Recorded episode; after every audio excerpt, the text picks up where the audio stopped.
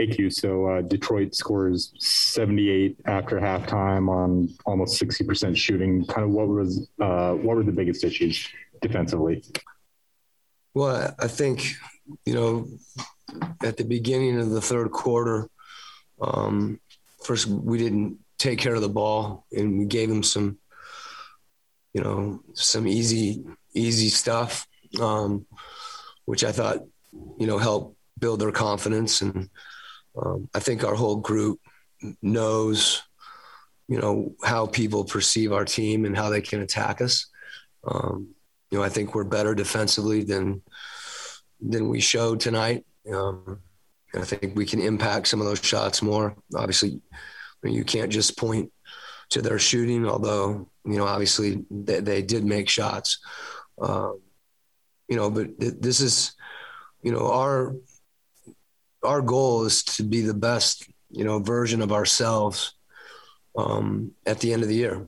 And, you know, this game needs to help us, help focus us, um, because, you know, some of the things that we need to be able to do that we need to place more value on, whether it be taking care of the basketball, you know, staying in front. When we don't stay in front, you know, to be shifted and be ready to help one another. Uh, you know, when we did get a couple stops, and I thought at some crucial times, we didn't secure the ball, um, and we had to defend another possession.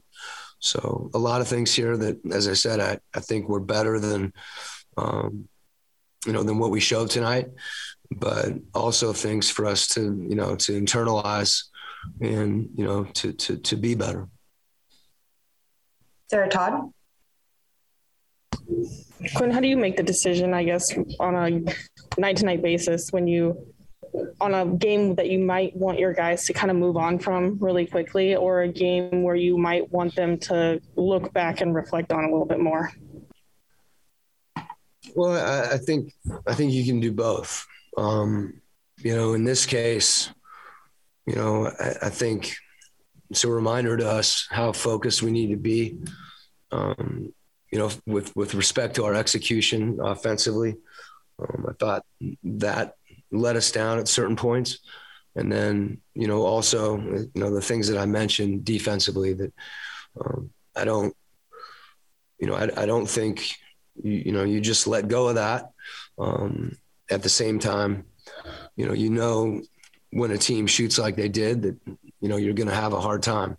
Um, you know, as I said, that that that said, you know, there's more that we can do to impact that. You know, our guys know that, and you know, it's a it's a reminder to us, you know, how connected we have to be on the defensive end.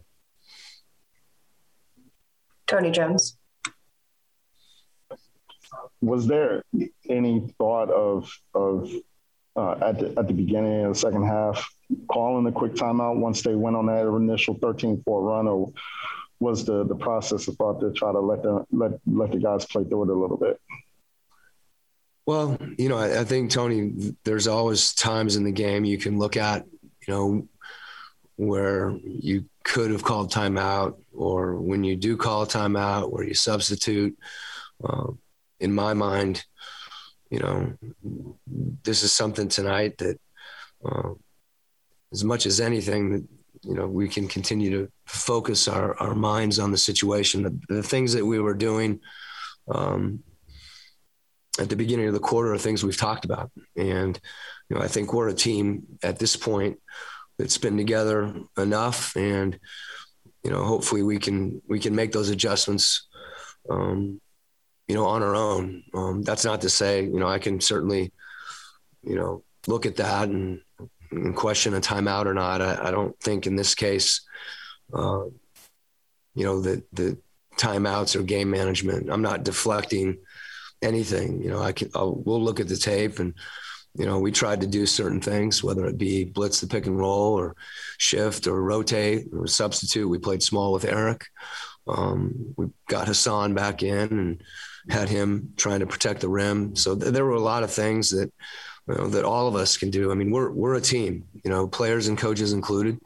And you know, if that timeout should have been taken or, or would have helped, obviously, you know, I would take it. Um, but in this case, again, I I feel like our group, you know, you know, does have the capability when focused to to make adjustments, um, you know, when they're necessary as well.